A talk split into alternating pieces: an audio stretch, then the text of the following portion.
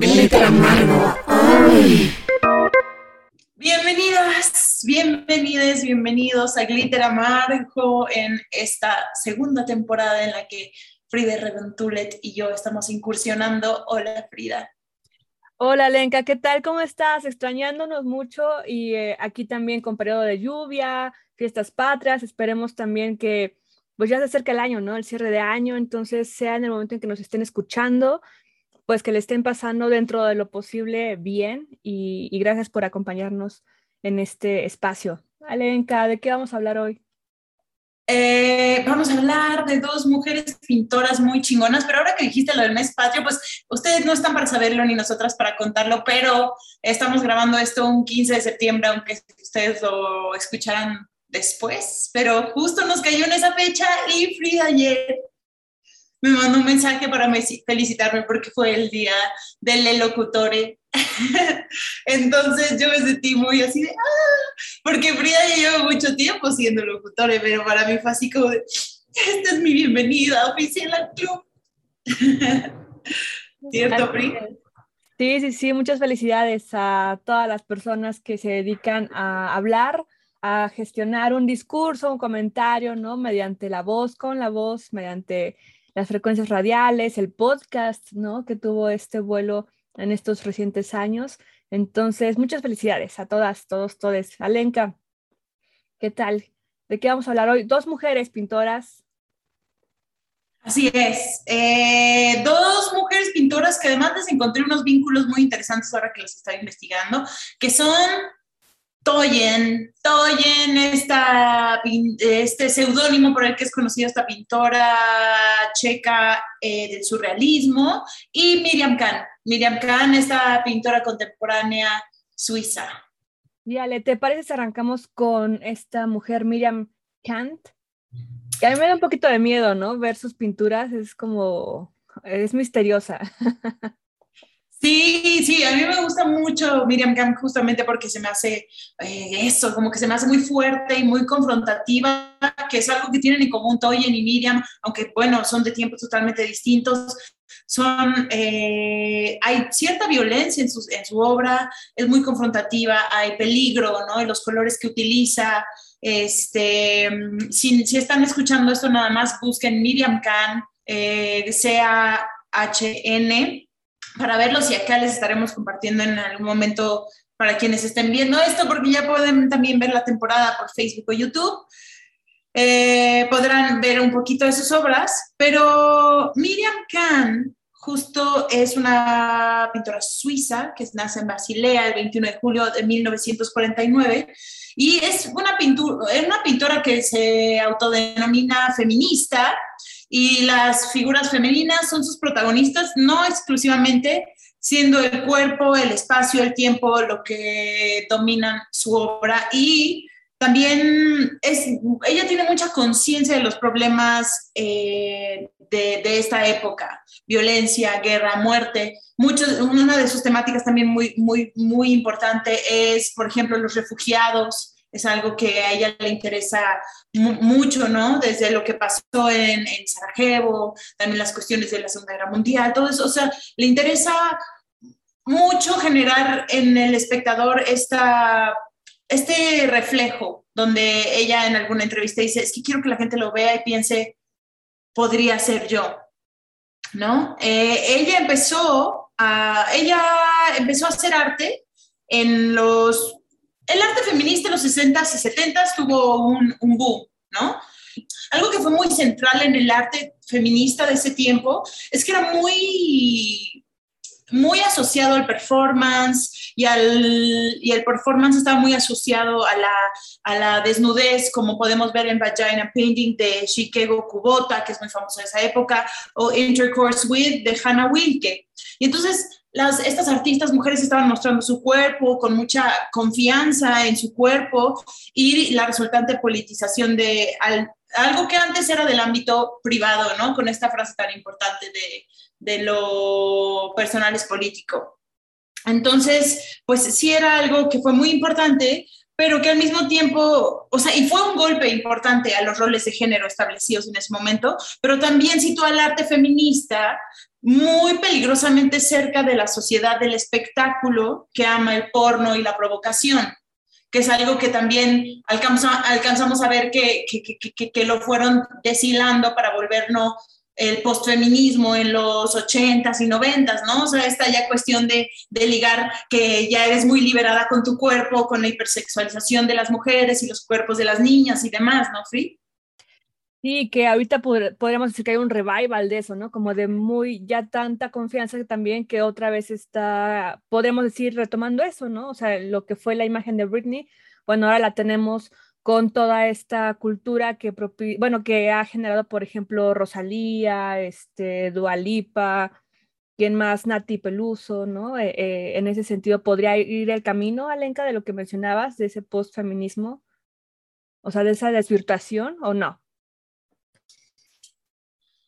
Pues sí, creo que la imagen... No, creo que sí, Frío. O sea, creo que está bien analizarlo. No es que esté, no es que no estamos diciendo que está mal, pero lo que sí es una realidad es que la imagen de la estrella pop está totalmente ligada a esta hipersexualización de la mujer y a este, digamos que casi el arquetipo de cómo debe ser cierta mujer y cómo debe de ser una cantante, ¿no? O sea, por ejemplo, hace poco estaba hablando con alguien de Flor Amargo y hablaba de que una de las cosas que me parecen chidas de Flor Amargo es que totalmente no va con esta cuestión de lo que piensas que debe de ser una mujer artista.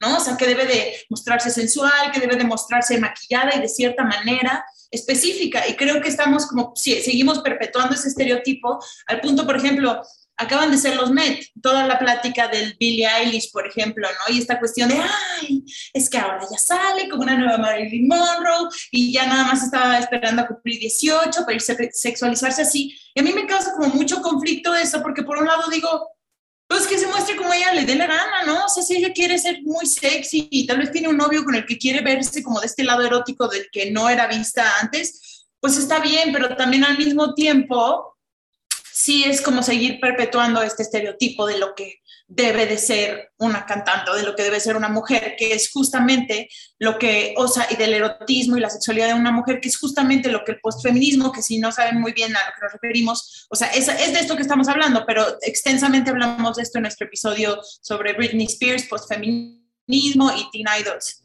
que pueden encontrar en sus plataformas favoritas. Eh, pero sí yo creo que es importante como empezar a cuestionarse eh, eso, ¿no? Y, el feminismo de los 70 en ese momento, eh, justamente como empezó con esta cuestión de me siento cómoda con mi cuerpo, me siento liberada y no es para ti, fácilmente el mercado se tragó eso y lo volvió eh, muy, ahora sí que lo heteronormó, si es que existe tal palabra, o sea, ya lo volvió así como de sí, es así, y lo, y lo encasillaron y encaminaron el feminismo a hacer pues, ah, pues es que Britney es feminista, y es que Cristina Aguilera es feminista, y es que entonces sí, justo estas mujeres que ahora tú mencionas, Free, es, son feministas porque están, entre paréntesis lo pongo porque nunca me ha gustado mucho esa palabra, empoderadas.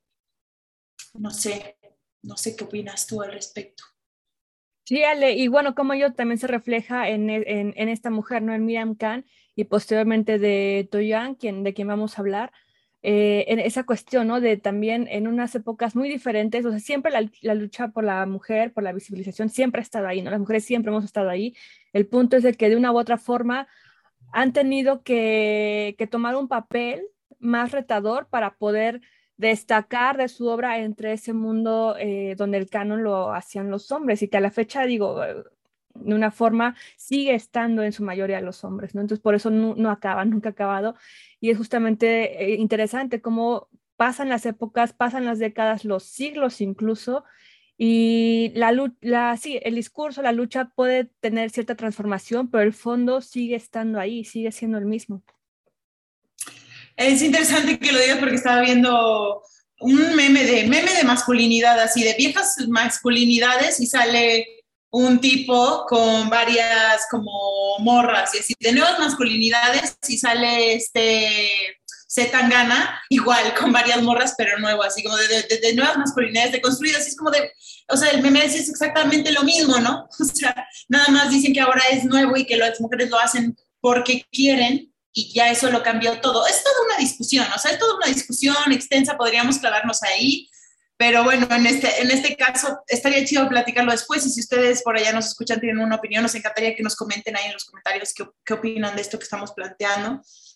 Pero justo lo que pasó con Miriam Canet cuando estaba haciéndose este arte feminista y este performance es que ella decía, yo no quería como, o sea, justamente porque estaba muy peligrosamente cerca de lo que el mercado quería ver, de lo que los hombres querían ver de este feminismo, ¿no? A las mujeres sexualizadas de esta manera. Yo quise como confrontar de otra manera políticamente, no, con, no de esa forma explícita, dice ella.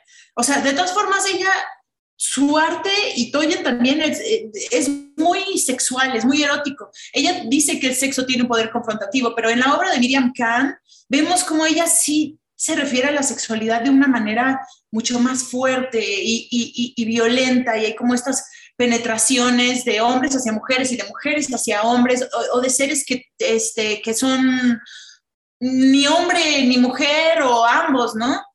Eh, es muy interesante su obra en ese aspecto, pero entonces ella optó más bien como por este, este estilo de confrontación, o sea, de, de, hacer las pinturas así. Y los performances que ella hacía en esa época era, ya decía, yo me metí a hacer dibujos enormes en el piso, porque otra cosa que ha pasado es que dice, antes de los 70 era muy aceptable y el mundo se dividía entre cosas de hombres y cosas de mujeres, muy explícitamente, ¿no? O sea, no había ningún pedo, no había ninguna duda. Y, y a partir de los 70 eso cambió. Dice también, por ejemplo, antes era muy, o sea, había todos estos grandes pintores que a mí me encantan, dice, está, está Monet, está Goya, que me fascina, está Picasso, porque ella es muy fan de Goya, por ejemplo, y de Picasso, y notas en su, en la influencia en su obra, eh, especialmente en, la, en, el cubismo de Picasso, en la simplificación, por ejemplo. Eh, pero, pero, ¿dónde estaban las mujeres? O sea, ¿dónde estaban las mujeres que también estuvieron, o sea, que fueron eh, estuvieron en la misma época de que estos vatos y todo el arte estaba dominado por ellos y eso me parece, o sea, eso me enoja, ¿no? O sea, me enoja que no haya habido esto. También, por otro lado, dice que a ella le gusta mucho el dibujo. Entonces, ella, muchas de sus pinturas son pasteles, o sea, pasteles y tiene eh, bocetos y demás y pero hacía dibujos en formato enorme. Entonces, lo que les estaba diciendo es que en los 70 ella se hacía, ponía hojas enormes en el piso y hacía, se, se metía al dibujo, decía, me, me, me metía al dibujo una hora y esa era mi performance, estarlo dibujando una hora y salir de ahí. Y esa, esa era lo que yo quería eh, mostrar, que también el, el, dibujo no es una forma de, de, arte, la pintura menor, ¿no? O sea, como generalmente el, el, dibujo siempre se ha visto como, ah, es que es boceto. No, no, no, o sea, el dibujo también puede ser ya la pieza final. Y Miriam Kahn tiene mucho de eso, ¿no? También, por ejemplo, tiene muchas figuras que son mujeres llorando, dice, la mujer también estaba relegada a nunca salir en las obras en las pinturas en el pasado llorando, a menos de que fueras María o María Magdalena. Esas sí, ¿no?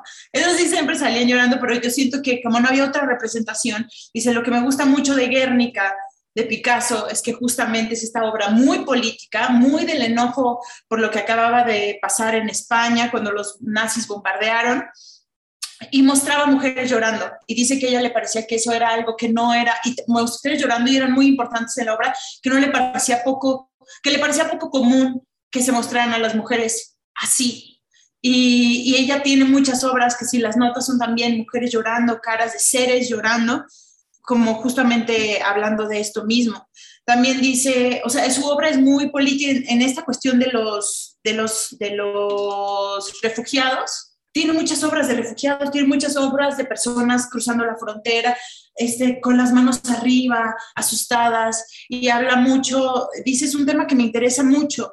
Dice, ofenderse no es interesante, lo que es interesante es qué, va, qué forma va a tomar lo que te ofende después. Y me gustó mucho porque eso aplica como para todo, ¿no? O sea, ¿qué opinas? Sí, digo, y esa es la parte de la cuestión de, de, del arte, ¿no? En general de la cultura.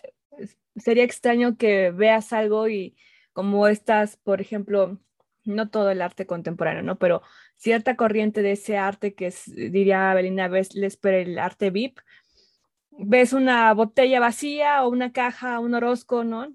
Y dices, ah, pues si le echo imaginación podría moverme, ¿no? Pero, pero finalmente el arte habla por sí mismo, las cuestiones en la cultura hablan por sí mismas y que te muevan para bien, para mal, que te saquen de, de ah, mira, ya me fue a pasear nada más porque sí, por ahí, este, es, es importante, ¿no?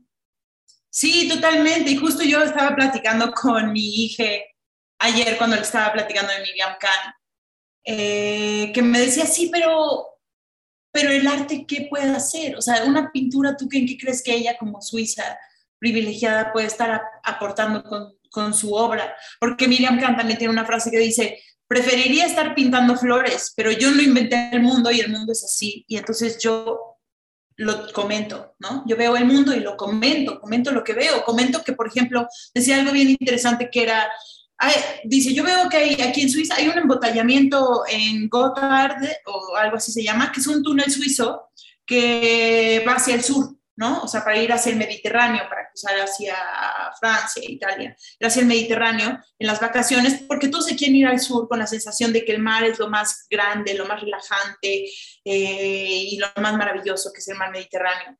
Y dice, es algo que no entiendo. Se necesita hacer la observación de que la gente va a ir a nadar en el mismo mar en que otros se están ahogando por tratar de llegar, ¿sabes? O sea, por, por ser esta cuestión de refugiados. Y lo vemos, por ejemplo, me estaba comentando Sof que, que, los griegos han sido increíblemente crueles con los, por, con, los, con, con, la gente que viene de África, que los ven llegar a sus costas y los han, han aventado de, vuelta en balsa sabiendo que se van a morir, ¿sabes? Me, me pareció muy fuerte esa observación que hizo Miriam Khan. Claro, y es parte de lo que, o sea, es que también muchas personas lo hemos sabido en, en, esta, en este periodo de guerras, todos los artistas de una u otra forma y para, y digo, no es que su arte tenga que ser un reflejo explícito de la realidad, lo hemos visto, sin embargo, sí lo es, sin embargo, refleja los momentos en los que se vive, ¿no? Sus preocupaciones, sus angustias, los deseos, eh, las cuestiones reprimidas también, ¿no? Y que en, en, su, en sus obras pueden de una u otra forma tratarlo muchas veces hemos hablado, ¿no? Uno se, una se cuestiona de, bueno, es que todo está caótico y yo estoy aquí eh, disfrutando una serie, ¿no? O todo está caótico y yo estoy siendo feliz y me siento mal por ello, ¿no? Y creo que la discusión va más amplia, ¿no? Desde donde tú estés seguramente puedes, y con tu privilegio o no privilegio, puedes hacer algo, intervenir en cuestiones con lo que tú, o sea, de una forma en la que tú puedas hacerlo. Y en este caso, Miriam lo hizo así, tú lo, la citaste, ¿no? Ella, diría, ella dijo eso de me gustaría estar pintando florecitas, margaritas, pero no, como en la guerra de Vietnam, ¿no? A los adolescentes tal vez les que estaban de activistas les hubiera gustado estar disfrutando de su adolescencia, sin embargo, tenían que hacer activismo y fallecer en ese intento. Igual Toyen, Otodix, por ejemplo, son personas que de una u otra forma estaban en su camino disfrutando la bohemia, disfrutando ser artistas y de repente cae la guerra, una guerra muy importante y, y no puede ser eh, ajeno a, a, ello, ¿no? Pero ¿de qué sirve? O sea, ¿de qué sirve? Lo hago desde una pregunta como abierta, externa, o sea, ¿de qué sirve hacer arte que hable de lo que está pasando, ¿no? O sea, de estas cosas. ¿Cómo crees que, o sea, ¿tú crees que tiene un algo, deja algo? Claro, es vital, o sea, es alimento para las futuras generaciones. Sin el arte no podríamos saber qué, es, eh, qué estamos viviendo, qué estamos haciendo. Y el arte no nada más las pinturas, hablo también de forma en la literatura.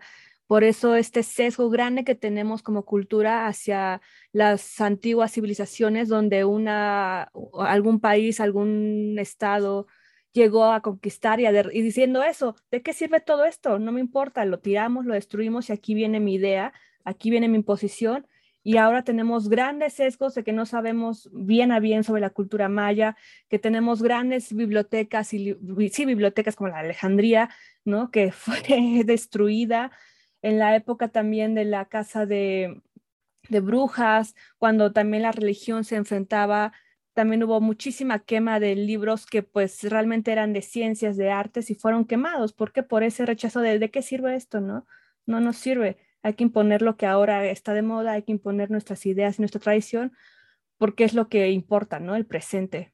Sin embargo, mediante, este, mediante la cultura y el arte, la preservación de ello, es que podemos ver esta historia de una u otra forma reflejada y que y no ser ajenos a, ello.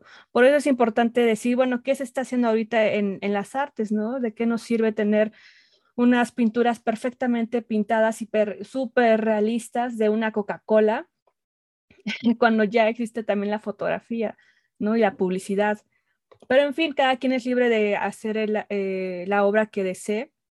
Sin embargo, también creo que si tienes un dominio o una ventaja en alguna técnica artística, la puedes utilizar para decir algo, ¿no? Más allá de, más allá de, de algo que personalmente te guste mucho. No es obligación, pues. y ahorita, están, ahorita también está la discusión de los NFTs, ¿no? Que es este tipo de arte digital. Espero estarlo diciendo bien, según yo es NFT, que es esta arte digital donde tú nada más tienes como esa pieza y se vuelve como también un recibo la pieza y es esta cuestión de que tú tienes el único y del artista y bla, bla, bla, y que es este copia única. Eh, eso va a ser también interesante ver, porque es, es, parecido al tema de la fotografía, como antes era considerada mucho tiempo como que no era arte, ¿no? Y como que no podía aspirar a ello. Eh, y luego vieron que sí. Pero bueno, regresando a lo que mencionas, sí, tienes razón, el arte deja registro por un lado, pero también el arte sí tiene especialmente cierto tipo, especialmente por ejemplo la música. Yo estaba pensando en la, el poder que tiene la música para mover masas literalmente, o sea, cuando piensas en las canciones que llegó a hacer los Beatles y, John Lennon, o sea, que, que, hablaron, o sea, sí movieron el pedo, ¿no, Free? O sea, como que llegaron a movilizar a la gente, a conmoverla a un punto donde generaron revolución, o, a la, o la apoyaron, ¿no? La respaldaron, le dieron sin duda, sin duda, te digo, la cultura por eso es importante, la cultura es arte, el arte es cultura. No podemos decir como nada más de qué sirve en, una aporte muy pequeñita, ¿no? Eh, eh, podría ser una visión más cerrada en el sentido de que incluso esas botellas de Coca-Cola horribles que no a muchas personas no nos gusten, tal vez en unos años van a decir, bueno, aquí se ve claramente un estancamiento de la cultura de que no superaron lo que los artistas en los años 20 del siglo antepasado ya estaban haciendo poner popó en latas y venderla, ¿no? Y eso lo siguen haciendo a la fecha como si fuera una novedad. Entonces, realmente se podría ver que hay un estancamiento en, en, esa corriente particular, pero no así en todas las artes. Cada arte tiene su trascendencia, su movilidad, ¿no? El lenguaje, estamos también en, ahorita en una revolución del lenguaje, donde más allá de la gramática, vemos por qué es importante hacer ese pequeño esfuerzo en nombrar a las personas y que lo veremos con Toyen, justamente, como se quieran identificar, ¿no? Eh, más allá, o sea, sabemos que la gramática es importante para ciertas cuestiones y demás, sin embargo, el, el, la, utilización del lenguaje es importante porque hay una repercusión social y psicológica a lo largo del tiempo y bueno, el lenguaje se transforma también, así también la cultura y la, eh, la música, como tú lo dices, también es parte de ello. Justamente en este 2021 se están cumpliendo 50 años del concierto que hubo aquí en México a Vándaro, replicando un poco toda la movida también en Estados Unidos, Woodstock y demás, todos estos festivales de música, y que movieron a toda una generación, a la generación tal vez de sus abuelos o nuestros padres, depende ahí la, el año en que hayan nacido quienes nos estén escuchando, pero generaciones que también que ustedes, y es que siempre pasa eso con la juventud, ¿no? Se burla o se mofa mucho de, de quienes abrieron brecha o de quienes hicieron ese camino antes, considerando los viejos, viejas, viejes, cuando tal vez nos parezcan conservadores a la fecha, pero dentro de su momento son por quienes estamos aquí tratando de hacer unos nuevos caminos, ¿no? Y en ese sentido también es curioso porque en toda movida siempre, y lo hemos visto con las grandes revoluciones, hay intereses de, o sea, hay alguien que le está poniendo también dinero, ¿no? Que, que principalmente, pues no es el pueblo, el pueblo es el que avanza y ejerce y hace las cosas, sino más bien son intereses particulares que muchas veces tienen o sea, aparte de que sean ricos, lo que tú quieras, tienen una causa, ¿no? Y lo hacen por algo, pero hay otras que tal vez lo hacen por puro poder, ¿no? Y tener más difusión. Por ejemplo, estamos sabiendo que este evento de Avándaro, que movió la conciencia social y que fue parte de toda la movida para que se prohibiera el rock en México, fue patrocinado por Coca-Cola, donde su CEO de, de marca y, y mercadotecnia era Fox, nuestro expresidente Fox Quesada. Entonces, imagínate, Coca-Cola y Fox poniendo dinero para ese concierto de rock de Avándaro en los hace 50 años. ¿no? Eso es bien chido, Free, porque al final se, es, quiere decir nada más que se sale de las manos, ¿no? O sea, se sale de las manos, no hay forma de controlar lo que, lo que va a suceder después, y es que es algo que está vivo, ¿no? Es incontrolable, qué loco que sí hayan puesto el valor, pero también qué curioso que por un lado se le salió de las manos, aunque ese Avándaro no tuvo un final tan feliz en la cuestión de la censura al rock que todavía venimos sufriendo todos los músicos mexicanos, todavía vivimos las consecuencias de lo que fue esa censura al rock tantos años, o sea, todavía los músicos de México seguimos sufriendo esa cuestión. Pero ah, lo que dices es muy interesante también porque eso me hace reflexionar que, claro, o sea, el arte lo que hace es, es, es marcar a las mentes jóvenes. Tú escuchaste esa canción de adolescente, leíste ese libro y te viste esa pintura y te movió, te hizo querer decidir irte para acá, irte para allá, y eso totalmente afecta generaciones completas de lo que va a venir más adelante. Esto que dices de luego renegar del pasado cuando tú eres una consecuencia directa y gracias a esas obras de arte, ya sea música, ya sea pintura, literatura, danza, que hayas visto y te hayan marcado, arquitectura que te hayan marcado, es en parte quién eres y, lo que escogiste ser. Entonces eso está, eso es una, es una discusión muy chingona, me encanta que hayamos platicado de eso, por ejemplo, y también, por ejemplo, Volviendo a Miriam Khan, ella hablaba de, unas de unos dibujos que tenía, que ella hizo en los ochentas de las Torres Gemelas.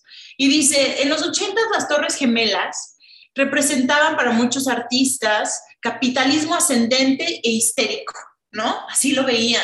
Entonces, eso significaban esos dibujos en ese momento, este capitalismo ascendente e histérico de los Estados Unidos.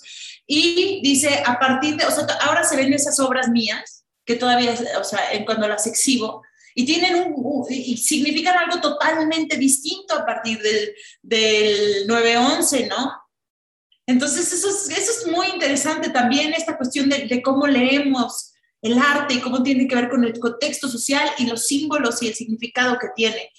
Entonces, pues, por ejemplo, Miriam también hablaba de, ya hacia terminar un poco con Miriam, eh, hablaba de que ella tiene una pintura muy famosa, se las voy a mostrar ahorita, para quienes estén aquí. Bueno, no es una pintura, es un dibujo que es em, de unos eh, migrantes con las manos arriba. Es esta que pueden ver que estoy señalando aquí. Esto todo es obra de Miriam Khan, ¿no? Entonces esto también ¿no? O sea, todas estas imágenes como perturbadoras, tiene muchos puños cerrados, hay mucha como violencia en su obra, hay muchos tanques de guerra, eh, pero estos refugiados con las manos arriba, una mujer suiza fue a, voy a ir bajando para que vean más, fue a ver una de sus exposiciones y dijo así como de, ah, qué padre, son niños jugando, ¿no? Y Miriam así de, no, no son niños jugando, es gente que está siendo obligada a levantar las manos es decir, obligada a levantar las manos, ¿por qué? Y dice, me pareció muy curioso que ella como una mujer suiza privilegiada no podía, o sea, no podía ver otra cosa que el hecho de que fueran niños jugando. Dice, después de ver mi obra, espero que se haya al menos quedado con esa, o sea, está la interpretación que tú tienes, que es la primera, que, tu primera aproximación de una obra de arte, y luego la que te da el contexto tan, tan del título o, o, o, de lo que sepas, ¿no? De lo que tiene que ver. Dice, a mí me gusta ser muy literal con lo que trata mi obra, o sea, todos los títulos son así tal cual, refugiados, de saqueo, bla, bla, bla, así. Entonces, pues eso, es, esa interpretación del arte, pero pues si notas fría y como un chingo de violencia ahí, es eh, también una cuestión muy sexual, es también una cuestión muy, o sea, le gusta mucho el pastel, le gusta mucho dibujar, y pues es una artista que sigue viva, sigue creando, sigue haciendo exposiciones en todo el mundo, eh, eh, se denomina feminista, entonces... pues esta es Miriam Khan. No, no, no hay tanta información sobre su vida, no hay tanta información sobre su infancia, es una persona bastante misteriosa en, eh, en, sus cuestiones personales. Casualmente Toyen también es así, ahorita hablaremos de todos los vasos comunicantes que, que vemos por ahí, pero pues este es Miriam Khan y las invitamos a que, les invitamos a que la exploren. Sí, y bueno, lo que tú mencionabas, no es válido cualquier opinión que tú tengas sobre la impresión que te da, algo que mires, que observes, que escuches, es válida, así como lo es la, el significado o el objetivo del autor, ¿no? original. Realmente cuando tú entregas tu obra, poco va a ser tuya, ¿no? Más bien ya es de quien la, de quien la está percibiendo o consumiendo, en fin. Y en ese sentido, pues sí, este arte de Miriam Khan podría, pues digo, para describirlo a quienes no lo puedan ver, eh, lo podemos escribir unos trazos muy abstractos, ¿no? La figura no es nada realista, sino más bien es medio borroso por el, justamente por la técnica del pastel. Son colores muy contrastantes, muy brillantes. la, la, imagen y la iconografía sí es violenta, es de los cuerpos, los cuerpos al desnudo. Podría catalogarse como arte naif o arte ingenuo por esa cuestión que parecieran trazos voy a poner entre comillas, ¿eh? muy importante, como se lo hicieran este, pues, personas con muy pocas habilidades, eh, no sé, del dibujo, ¿no? Sin embargo, o sea, ella, como tú lo mencionabas, el dibujo era su principal herramienta, lo hacía y porque lo podía dominar es que también generó, como Picasso, ¿no? O sea, en ese sentido de la crítica, de, ay, pues yo también lo puedo hacer, ¿no? O sea, ella tuvo su escuela, tuvo su tradición y finalmente su voz fue enfocada en ese estilo de arte que hacía. Y ahora lo podemos ver y realmente es inquietante. Es inquietante, tú lo ves y podrás decir, sí, son unos niños jugando, si no vi el título, ¿no? Pero justamente cuando ves la obra completa, ves el contexto, recorres al autor, a la autora en este caso, ves que pues son, o sea, lejos de ser niños jugando, son migrantes desnudos en una situación inhóspita y en el cual pues Miriam Khan tiene mucho que, que hablar, Alenka. Y ahora vamos a Toyen, vamos a decirle Toyen en español, así se escribe con Y, pero la pronunciación es Tuayon, de como, un, como una contracción de citoyen, ¿no? De la palabra eh, ciudadanos en, en francés. Entonces, bueno, entrando a esta mujer, pues es una artista surrealista y que me gustaría decirle que es una artista bohemia, ¿no? Porque en su caso es literal. Nació en Praga el 21 de septiembre de 1902 y falleció el 9 de noviembre de 1980 ya en París. Recordemos que Europa siempre, o sea, del siglo XX hacia atrás, siempre ha estado en periodos de guerras, posguerra, interguerras, por las coronas, por las familias, las casas de los Habsburgo y todas esas cuestiones Posteriormente, bueno, ya sin tanta monarquía, bueno, ahora con políticos y demás. Entonces, Europa siempre ha estado en disputa, ¿no? En, la cuestión de la geopolítica.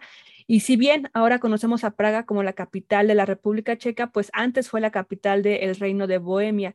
Y bueno, de ahí ese término de bohemio, ¿no? De la movida importante de artistas que venían de esta región de Europa y que por situaciones justamente de guerra y de movilidad, pues se movieron principalmente a París, en esta situación muy particular, pues con los surrealistas, que es el caso de Toyen, que eh, se movió a París en cuanto pudo e hizo de París su residencia permanente, falleció ahí. Y esta mujer pintora, dibujante e ilustradora checa fue y es una de las personalidades más importantes de su nación y en general de la cultura checa, ¿no? La diáspora ha permitido que pues ella sea conocida en toda Europa realmente. En América Latina es un poquito menos conocida, sin embargo es, es crucial, ¿no? Y te agradezco, Alenka, por haberme la presentado porque estaba fascinada con esta mujer cuando la empecé a, conocer, ¿no? Gracias a justamente eh, el, Internet y el arte, ¿no? Que, que ha sobrevivido. Y ella es considerada como una de las más, de las mujeres más creativas y libres de la vanguardia del siglo XX Tal vez es fácil juzgar ahora, como lo hemos comentado, por ejemplo, con otras mujeres que desde su privilegio pudieron eh, crecer en ese mundo, pero sin embargo, o sea, no tendrían otra forma, ¿no? Ni modo que porque no usaran su privilegio, este, pues se quedaran calladas, ¿no? O, por ahí escondidas. Pero ella, eh, si bien también no estaba en una condición de pobreza, pues tampoco era rica, sin embargo, tuvo que esconder su feminidad, su condición de mujer, pues para abrirse camino en, este mundo, ¿no? Ya iremos más allá, Ale, pero como saben, eh, varias personas, varios artistas en general, pero ya es muy común ahora que uno se ponga un apodo, un nickname, un nombre artístico, un seudónimo. Y en el caso de ella, ella ahora le llaman el death, name, ¿no? O el nombre muerto, este, o digamos el nombre con el que te pusieron tus papás, ¿no? con el que te registraron. Y ella se llamó María Serminova. pero fue cuando en su época que trabajó en una fábrica de jabones, que estaba en un cafecito con un amigo y le dijo, oye, necesito un, este, su amigo se llama eh, Yaroslav Seifert, le dijo, oye, quiero un nickname, quiero un apodo, quiero un nombre o sea, no me gusta mi nombre, me lo quiero cambiar, ¿no?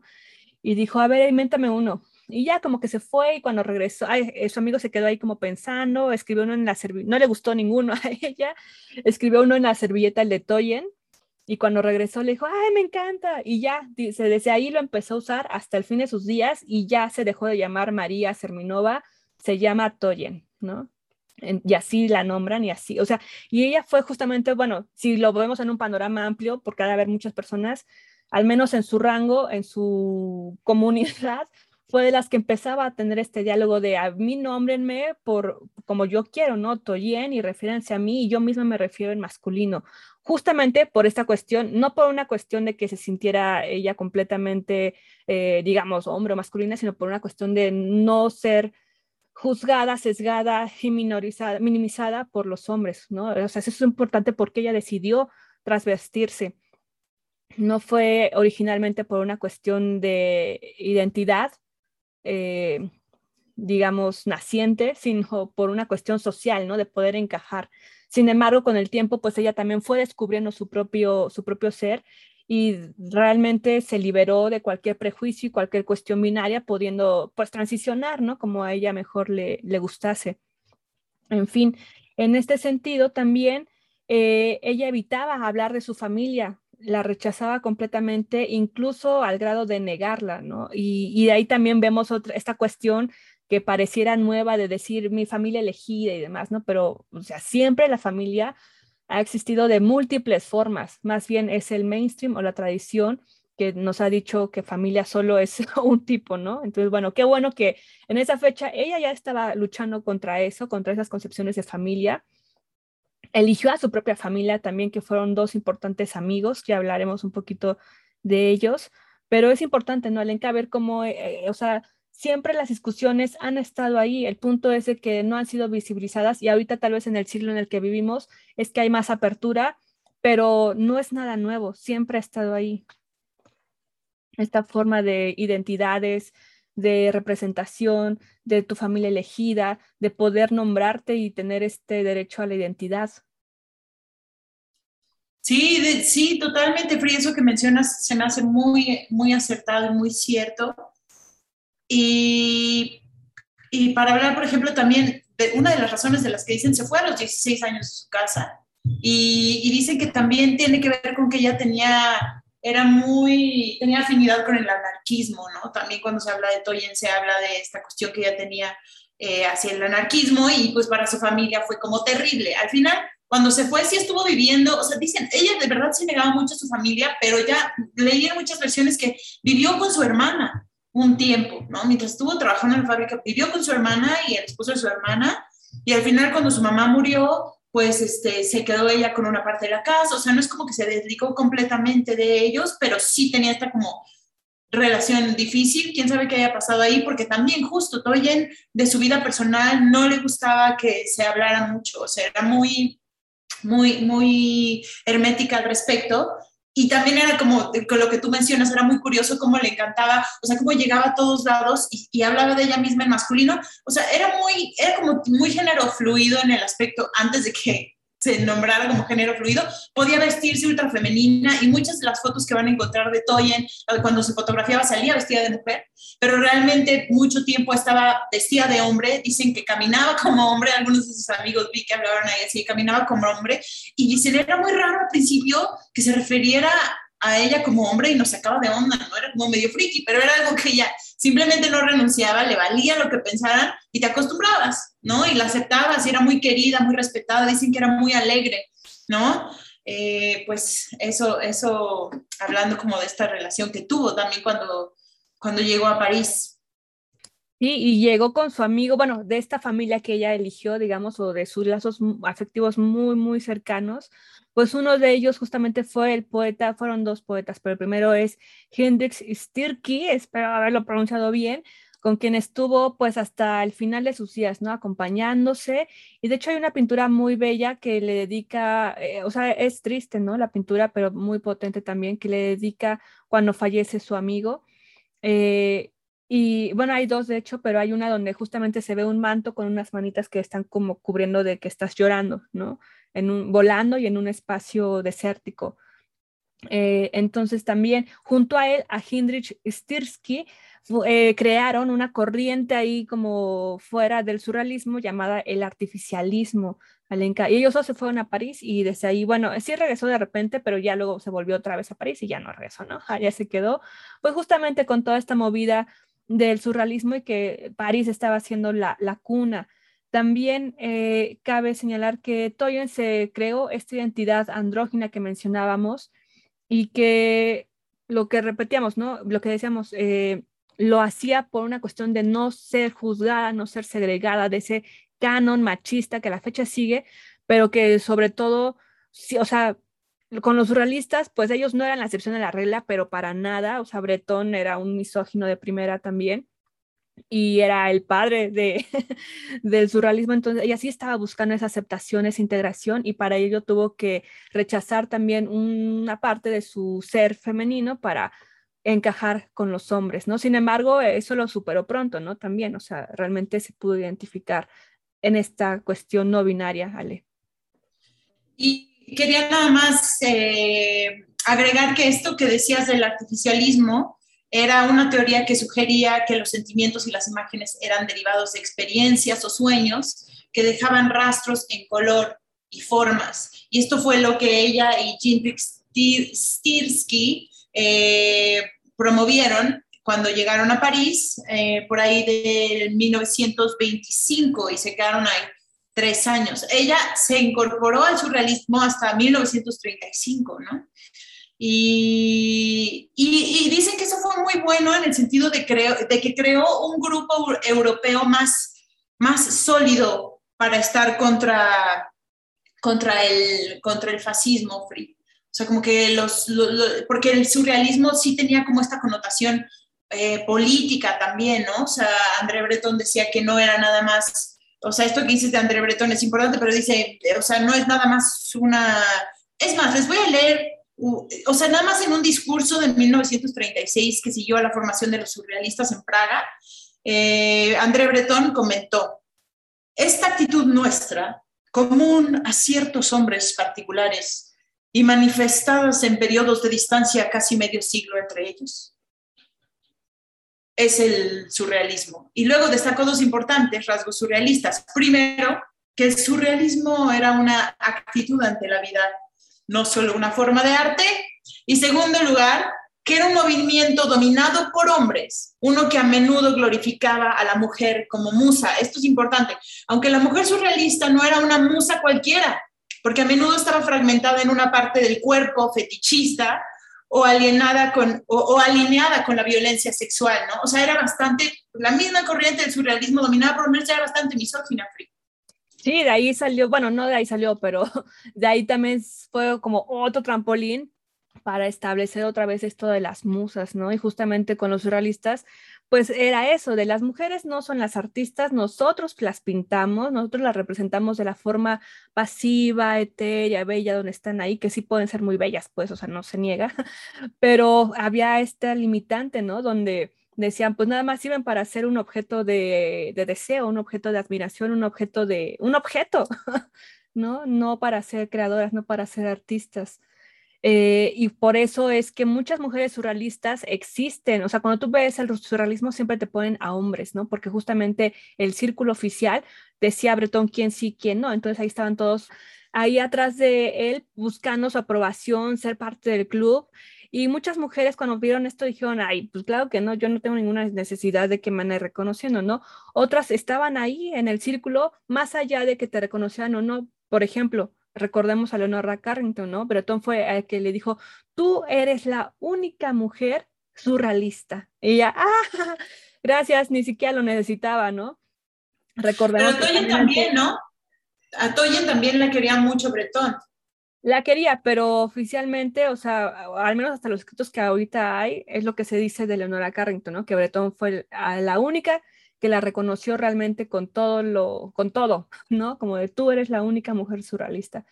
Ya como de gracias, ni siquiera me interesa y te lleno de sangre, de mi sangre menstrual tu habitación, ¿no? ¿Sabes cuál es la otra? Luis Bourgois. Luis Bourgois también era como que la querían meter y ella, no, a mí no me interesan sus pedos. Adiós. Sí, exacto. Entonces, bueno, de que hay muchísimas mujeres surrealistas, las hay, y, bueno, más bien lo que oficialmente se consideran los surrealistas, pues bueno, es una cuestión muy sesgada de André Breton que, señalaba con su dedito quién sí, quién no, ¿no? Y por eso estamos también en este programa, encontrarán varias mujeres que de una u otra forma han estado fuera de ese canon y que ahora se abre en una especie de venganza, de revancha, de vindictas, ¿no? Para poder restablecer estas mujeres que, que han estado ahí y justamente, bueno, Toyen tiene como característica de su obra el erotismo también. Es un erotismo poco acorde a nuestra visión actual, tal vez occidental, capitalista, de, lo que es el erotismo, ¿no? Hay que mirar sus obras con detalle, ya que puede en lo general propiciar un sentimiento extraño. También es, también te genera una cuestión muy particular mirar la obra de Toyen. Y eh, si, están acostumbrados a un erotismo más popular, más mainstream, les puede parecer como que eso no tiene nada de erótico, ¿no? Sin embargo, es parte de su obra y principalmente por una serie de ilustraciones que hizo para la revista Revolución Erótica de su amigo Stirsky. Justamente ahí sí son ilustraciones completamente explícitas. Si me permiten un segundito, vamos a compartirlas. Sí, a ver, Voy a compartir un segundito. Pero en estas cuestiones es que ahí sí de forma explícita podemos ver ese erotismo un poco más, eh, bueno, más a la mirada que tenemos, ¿no? Me encantan esas ilustraciones en especial, porque además, o sea, se nota toda esta cuestión surrealista, también eso es algo que notaba en común con Miriam Kahn, o sea, el dibujo también, ¿no? Como, como, como con importancia, con fuerza, y, y, justamente algo que también tenía el surrealismo y que tenía ella, que tenía, había comedia, ¿no? O sea, el surrealismo tenía tanto deseo erótico, comedia, tragedia y su versión política. Y siento que los, los dibujos de Toyen abarcan todo eso, ¿no?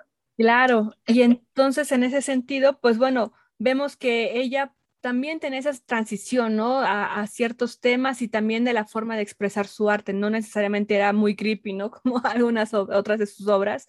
Esta es más eh, convencional, por así decirlo, pero justamente, ¿no? La representación del erotismo, una cuestión un poco más binaria también, ¿no? Diferente a, a como ella se podría eh, interpretar, identificar.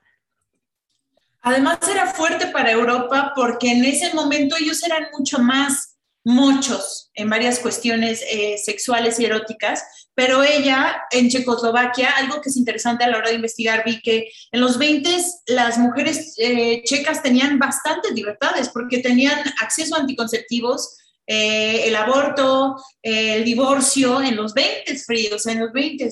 Entonces, o sea, eran mujeres bastante más libres, pero todavía tenían una cuestión muy, todo enfocado a, la familia tradicional, a esta cuestión súper eh, heteronormada, ¿no? Heterosexual.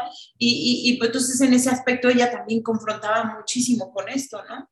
Sí, Y lo que tú mencionas, justamente por eso toda esa, que a la fecha precede, De ser bohemio, porque quienes venían de ahí tenían un pensamiento mucho más abierto a la época, ¿no? Muy relajados, muy tranquilos, mucho más eh, libres en su pensamiento. Sin embargo, pues también marcados por, pues, por la cultura general, ¿no? Con un sesgo de género, un sesgo hacia las mujeres particular, de una u otra forma. Y en estas ilustraciones, bueno, en la revista de Stirsky llamada Revolución Erótica, pues es donde se exhibieron estas, estas ilustraciones estos dibujos de mucho más eróticos, ¿no? De forma más explícita, pero también ilustró muchísimas otros, eh, otras publicaciones, por ejemplo, una encuesta muy importante que se llamó Die Frau als Kunstlerling, a ver, sí, Kunstlerling, Die Frau als Kunstlerling, que era la, la, mm, una encuesta muy importante en 1928 para mostrar a las mujeres artistas en la civilización occidental. Entonces ella ilustró parte de eso también. Y bueno, lo que mencionábamos, recuerdan que les mencioné que tenía dos amigos muy queridos, ¿no? Los dos se llamaban Hindrich, Hindrich eh, pero el segundo también fue un poeta judío, se llamó Heinrich Heisler. Él también era surrealista y eh, e, en la Segunda Guerra Mundial fueron a París y en esta, digamos, toma comunista de Checoslovaquia fue que ellos pudieron, antes de esa movida, se pudieron ir hacia, hacia París, ¿no? De ahí Toyen creó, bueno, le cayó la Segunda Guerra Mundial como a toda, o sea, recordemos también el viaje de Leonora Carrington con Marx, ¿no? Huyendo de París a Inglaterra, España y demás, y todo este trastorno que generó la guerra en, en ambos. Pues bueno, ella huyó de Checoslovaquia a París y en esta situación de la Segunda Guerra Mundial, pues bueno, fue que hizo otra serie muy importante, ahorita se las mostraré, que mostraba también esas cuestiones, no los horrores de la guerra como de una forma explícita, tal vez como Todic, sino más, eh, digamos, más, pues sí, de sueños, más surrealista, más, no abstracta, sino más eh, etérea, por así mencionarlo, donde se llamó esa serie El arte de la venganza. Y ahí vemos conejitos, vemos varias, varias cuestiones que, es una guerra, ¿no? De lo, del periodo de la guerra, de la Segunda Guerra Mundial, que si tú la ves como nos pasaba con Miriam Khan, si tú la ves dices, ay, qué bonito, ¿no?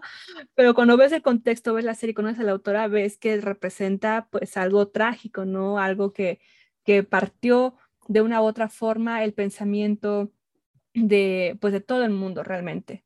Y dice, o sea, eh, también era con una cuestión muy infantil, o sea, estas imágenes, como tú mencionas, se veían muy infantiles, muy como de niños, también porque eh, algo, que, algo que fue muy fuerte es que eh, en 1939 que los nazis tomaron Praga, pues de las primeras cuestiones que hicieron fue aplastar cualquier tipo de actividad radical y especialmente el surrealismo, porque el surrealismo para ellos representaba algo que totalmente, pues lo que decíamos, ¿no? El poder del arte. Lo entonces, que fue lo primero que hicieron? Fue tomar a todos los, los músicos, hacer que trabajaran por ellos o aplastarlos. Y, y, y, y, pero algo que hizo Toyin que está muy cabrón es que ella siguió trabajando ilegalmente, o sea, arriesgando la vida por seguir haciendo este tipo de obra que, que confrontaba. También yo creo que en parte por eso lo hacía como de esta manera que se veía como medio infantil, un tanto como velada, aunque si lo piensas no está nada velada, ¿verdad? Fríos, así se es bastante evidente, pero pues era muy valiente. A este poeta judío amigo suyo lo escondió Free cuando lo estuvieron buscando y ella tuvo que vivir bajo tierra en la Segunda Guerra Mundial, lo estuvo escondiendo. O sea, también es una cuestión muy, muy, muy valiente cuando sabemos lo que pasa por esconder a un judío. Claro, entonces, o sea, vemos ahorita justamente cómo estos periodos eh, en el mundo, particularmente en Europa, eh, de una u otra forma, respondo también a la pregunta que me haces al inicio, pues no son indiferentes a la cultura, al arte que se está gestando, de una u otra forma hablan y hablarán en el futuro de, de, lo que se vio, tal vez no de una forma, y eso es lo importante también, no, no de una forma tradicional, oficialista y verdad histórica, sino desde una perspectiva justamente más amplia, desde una perspectiva artística. Y eso nos, yo creo, considero más, nos nutre más que ver un, no sé, un comunicado oficial del que ganó sobre el vencido. Sí, Frick, exactamente. Y, y, y pues la obra de Toyen en ese aspecto, eso es lo que encontraba también muy, muy en común con, con Miriam Kahn, ¿no? Siempre tiene una dimensión política su obra. O sea, sí están muy conscientes de la época que les tocó vivir y de reflejar el mundo en el que les tocó estar. Dentro, o sea, Toya tiene mucha pintura, o sea, sí, óleo y demás. Sus dibujos también son bastante distintos a su pintura, siento yo, o sea, sí, sí tiene otra onda totalmente Iba a agregar que dentro de los dibujos que tiene y de las muchas cosas que ilustró, también estaba Justin de Marqués de Sade, que era un personaje que para los surrealistas era muy atractivo. Les encantaba a los surrealistas hablar y pintar sobre, sobre el Marqués, porque además del erotismo que lo representaba, que para los surrealistas era un tema importante, también pensaban que era un tipo muy subversivo políticamente para la época, que era lo que ellos también buscaban. Claro, era como el ideal, ¿no? Pero ya sabemos ahora también que pues no era tan así, no era un y por misógino, por misógino también no era ideal para ellos, ya que eran todos bastante misoginillos. Se reconocen. bueno, pero bueno, o sea, realmente justamente por el privilegio, pues todos los asesinatos y feminicidios que cometió, ¿no? Homicidios y feminicidios, eh, o sea, pero está cañón.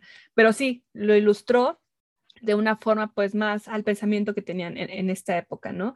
Actualmente, Alenka, en Praga se está exhibiendo una gran exposición, una exposición histórica de, de Toyen, justamente. Esto es, y se llama así muy bello, dice Toyen, The Dreaming Rebel. Eh, Toyen, la, ¿cómo lo podemos traducir? La rebelde soñadora. la soñadora rebelde. Sí, ¿no? La rebelde soñadora.